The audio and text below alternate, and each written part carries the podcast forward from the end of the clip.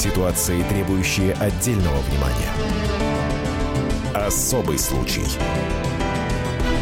На радио «Комсомольская правда».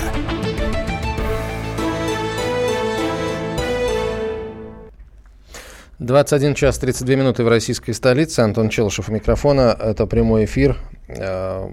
Случай действительно особый. Я приветствую в студии Дину Карпицкую. Вот ее приход в студию — это, в общем, случай, Дин, прости, рядовой, что называется. Но событие, которое послужило поводом к ее приходу, оно, безусловно, из ряда вон выбивается. Расскажи, пожалуйста, что произошло, Дин. Ой, история у нас с очередным несчастным ребенком. Не знаю, прям какой-то вал уже в последние дни, невозможно даже в себя прийти. И вот очередная история. Значит, двадцать третьего апреля в железнодорожном подмосковном городе произошло ДТП. Прямо в, во дворе дома женщина на машине. Ее имя известно, Алиса. Господи, сейчас. Ольга Алисова. Ольга Алисова, да. А, она сбила ребенка, и ребенок тут же на месте погиб. То есть а, и там и свидетели были, и все, и мальчик был с дедушкой. После этого, как рассказал нам отец мальчика, что там начали, начали происходить какие-то непонятные события. То есть к свидетелям, которые были на месте там происшествия, в дверь ломились какие-то люди. На следующий день э, все видеозаписи с камер наблюдения пропали. Уголовное дело почти месяц, даже больше месяца не заводилось. Э, и в конечном итоге его завели. И вот теперь вызвали папу три дня назад и вручили ему торжественно экспертизу медицинскую, где написано черным по белому, что его шестилетний сын был смертельно пьян, что в его организме нашли там бешеную дозу промилль алкоголя. две целых семь десятых промилле. Да, что равно примерно бутылке там водки. Бутылки водки. И вот такая история непонятная. То есть получается, что ребенок виноват в этом ДТП, потому что он был пьян. Ну, якобы он был пьян, да, и получается, ну, следователи пока об этом не говорят. Сам прыгнул а под автомобиль говорят, с точки зрения. Спросим давай, давай, давай спросим папу. Роман Шимко на прямой связи со студией. Роман, здравствуйте. Добрый вечер, Роман. Алло, во-первых, да, примите, пожалуйста, соболезнования наши. Только сегодня об этой истории широкая общественность узнала. По сути, вот все события, вся информация вокруг трагедии в вашей семье э, развивалась параллельно с прямой линией с президентом. Вот так, так совпало. Роман, расскажите, пожалуйста, что произошло в тот день, двадцать третьего апреля? двадцать третьего апреля ребенок возвращался с прогулки с дедушком, и в жилой зоне на дворовой территории автомобильного, по показаниям очевидцев, со скоростью там, пятьдесят-шестьдесят километров в час наехала на ребенка, ну, который вы, выскочил на дорогу, на проезжую часть при дворовой территории. Это не дорога. То есть это двор вашего дома, правильно я понимаю? Да, это двор моего... Абсолютно верно, это двор моего дома. Угу. А приехала полиция. Э, надо полагать, что... В, как, в какое время суток это произошло? А, по документам... восемнадцать пятьдесят. А по факту? По факту? Время. Ну и по факту, да, где-то около семи вечера это случилось. То есть а, а, а, то, только дедушка был, да, на месте? Потом ваша супруга, из, видимо, как вообще? Из родственников, из родственников, да, на месте был э, дедушка, супруга пошла в магазин. Ну, когда ей дедушка позвонил, она прибежала, вернулась, увидела водителя, спросила, вызвала ли ты скорую, она ответила, никого я не вызывала. То есть, понимаете, она не всплеснула руками, там не сказала, ах, ах, ах, там я забыла. Она сказала, никого я не вызывала. И после этого момент сразу начались удивительные вещи в этой истории. Расскажите о них подробнее, пожалуйста.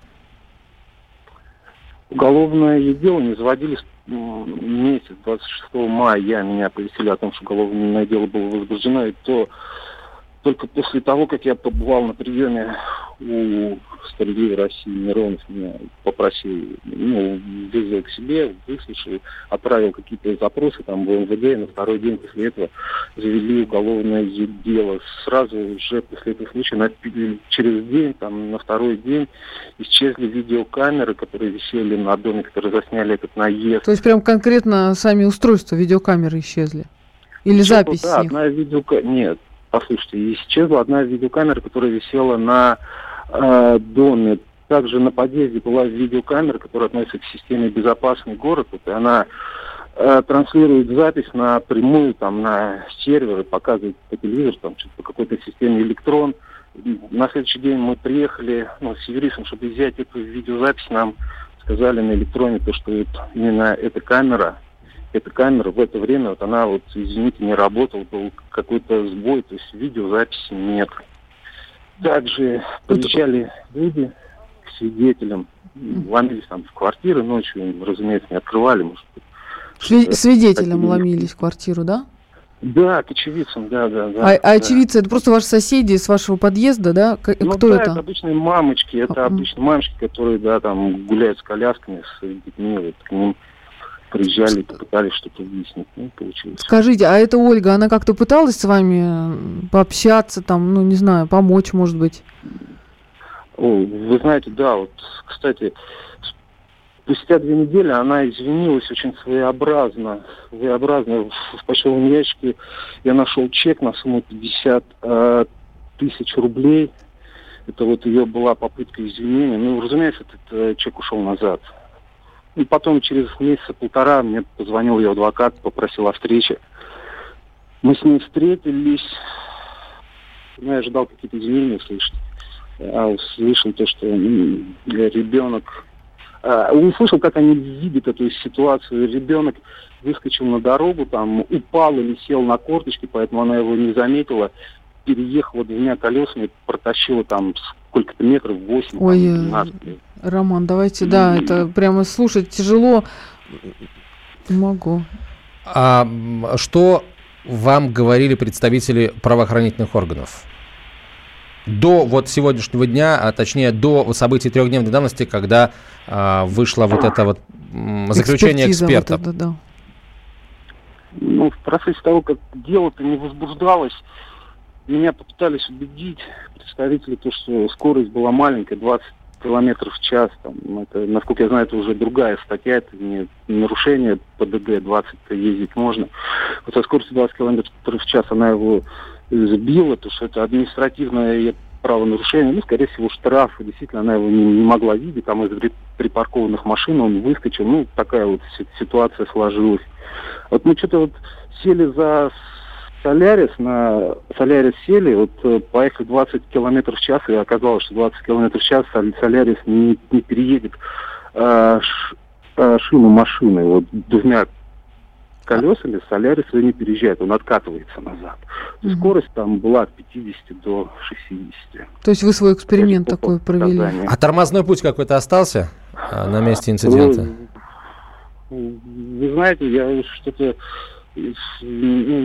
По-моему, там был, да, там следы шин были, но, может быть, это был не тормозной путь, а след вот, сложившихся обстоятельств от ребенка. Я что-то даже... Роман, а теперь расскажите, пожалуйста, как на вас вышли следователи и сообщили, э, и, и что они вам сообщили, что вы прочитали в заключении, обвин... не обвинительном, а заключении экспертизы. Экспертизы медицинской. Знаете, я, я ждал от этой экспертизы все, что угодно. Ну, вот там, ну, ждал все, что угодно, но только не две целых семь десятых. промилле алкоголя. Когда мне отдали эту экспертизу, господи, мне вспомнился школьный урок биологии, на котором мне рассказывали там про какой-то инстинкт самосохранения, потому что он является основным инстинктом у всех живых существ. Вот у меня появился вопрос, вот как он у людей смог отключиться, когда они вот эту экспертизу состряпали. И даже проблема не в том, что эта экспертиза есть, а в том, что они не постеснялись, не побоялись мне отдать такое, ну как сказать, такое ложное, абсолютно ложное ощущение безнаказанности, вседозволенности, ну, которое, я думаю, мы развеем как-то. Попытаемся mm. развеять. А, а с какими словами вам, вот вам следователь вручил эту бумагу? Я спросил, была ли готова экспертиза. Да, вот, экспертиза готова. Ну, если там что-то... Да, нашли алкоголь. Ну, я подумал, ну, мало ли там... Может, там какой-то... Как в биологии, там синтез, симбиоз, там... что-то такое. Но когда я увидел два и семь, ну, я так прикинул, это где-то ноль пять водки было. А вы есть, знали, намечается... да, что какая-то экспертиза намечается медицинская? Ну, разумеется, да. Это же... А что, а что она должна была... Да. То есть... Не... Причину смерти она должна была установить. Она должна была установить причину, следственную связь между смертью и наездом. Ну, вот я ожидал, просто увидел причину, следственную связь, там, ну, не алкоголь. Роман, не все это не время нас с вами слушает известный столичный адвокат Олег Павлович. Он выходит на прямую связь со студией. Олег, здравствуйте. Да, здравствуйте. Вы а, в двух словах... уже примерно знаете, в чем суть дела, где вы здесь видите нестыковки и странности в позиции э, представителей правоохранительных органов? Ну, нестыковки возникли, на мой взгляд, достаточно быстро, потому что при таком резонансном происшествии, связанном с гибелью ребенка, вопрос о возбуждении уголовного дела должен был решаться достаточно оперативно, не спустя месяц, а на, на следующий или в тот же день. Для чего это было сделано? Для того, чтобы в рамках уголовного дела уже проводятся определенные следственные действия, закрепляются определенные доказательства и, собственно говоря, немножко другой статус и уровень э, разбирательства. Здесь в любом случае мы говорим о том, что существует действительно правила дорожного движения, которые регламентируют движение транспортного средства по дворовой территории, которые приравниваются к жилым зонам. То есть, действительно, не превышать двадцать километров в час. И пункт десять один, святой пункт для водителей, который говорит, что скорость движения избирается с таким учетом обстоятельств транспортной обстановки и окружающей, так сказать, среды, чтобы водитель всегда имел возможность при возникновении опасности, то есть появлении пешехода, ребенка, еще кого-нибудь, принять меры вплоть до остановки.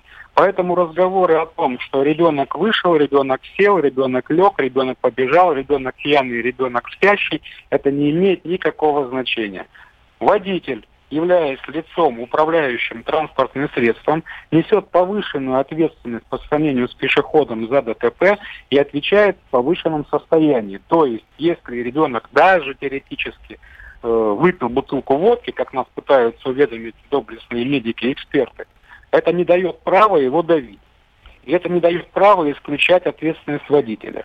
В данной ситуации, услышав эту информацию, о которой вы рассказали, я бы рекомендовал отцу погибшего мальчика обратиться, может быть, с личного приема либо к руководителю Следственного комитета, либо в Управление внутренних дел области рангом не ниже, mm-hmm. и попросить передать это дело для расследования немножко в другие структуры. Мы продолжим через две минуты. Оставайтесь с нами, пожалуйста. Особый случай.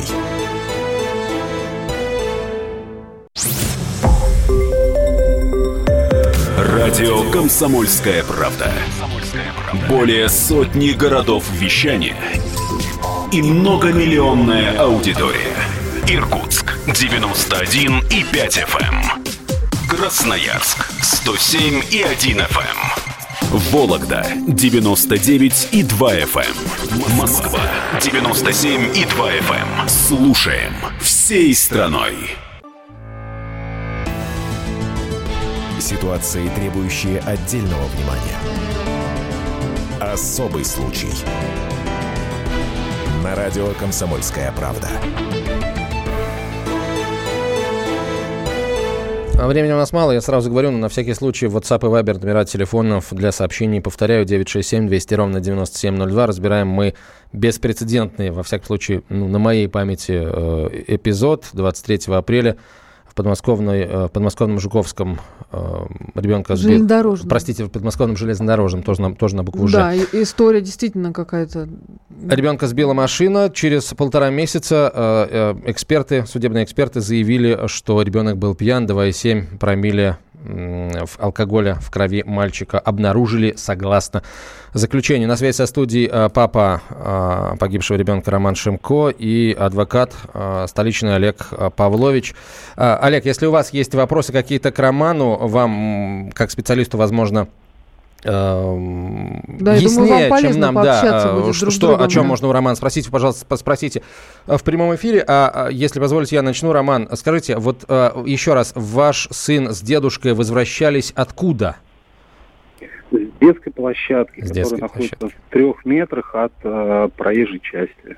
То есть во дворе Отправить. вашего дома, прямо вот площадка, да, да, на которую вы всегда гуляли. Я знаю, что вы э, звонили следователю, чтобы э, задать, э, спросить, а не провести ли повторную проверку. Что вам на это следователь сказал?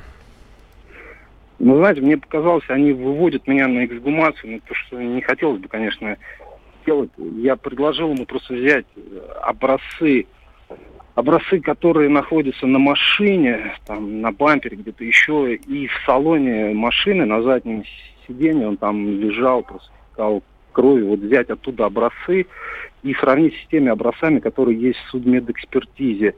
Они сейчас заформули... как формалине, в формалине, чтобы установить, идентичны они или нет.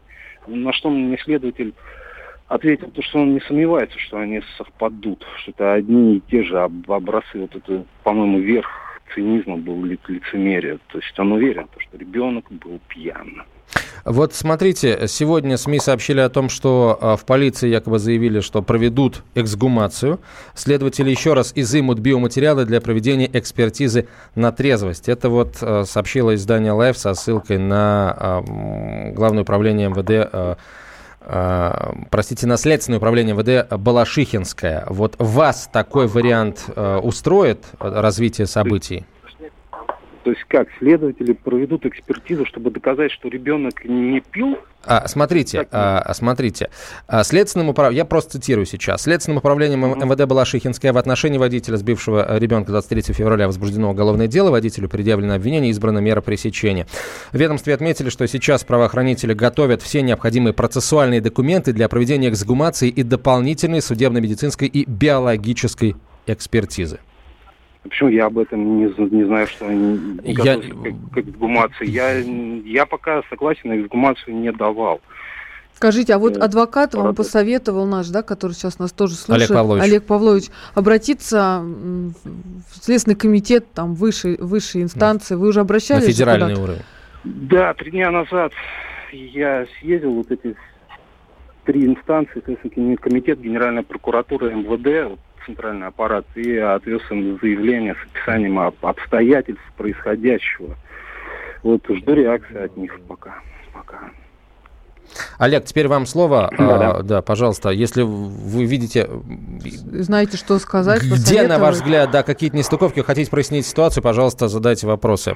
Ну, нужно отметить, что действительно у любого водителя, какая бы ни была чудовищная ситуация, всегда остается возможность доказать свою невиновность, которая базируется, выводы базируются на основе экспертных исследований, следственных экспериментов, изучения обстоятельств и схемы происшествия.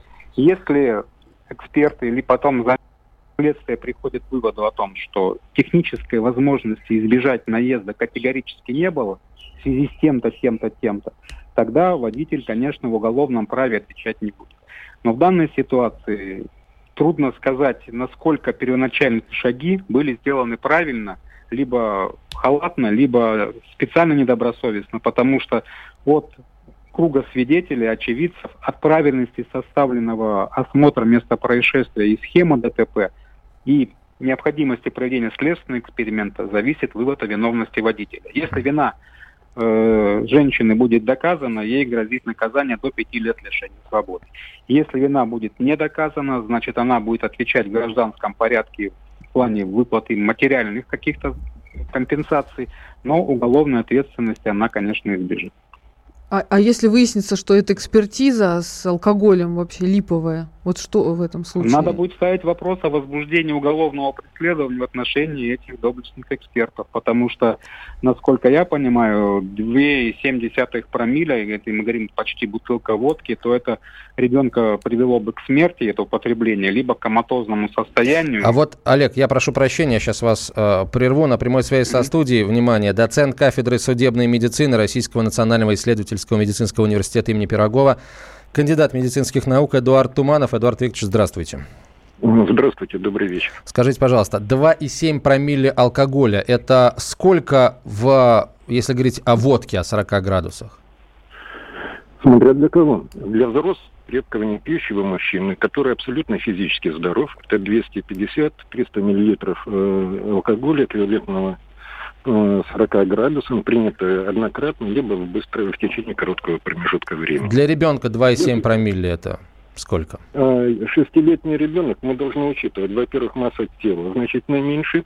Во-вторых, мы должны учитывать, что у ребенка не работает ферментная система, которая есть у взрослых.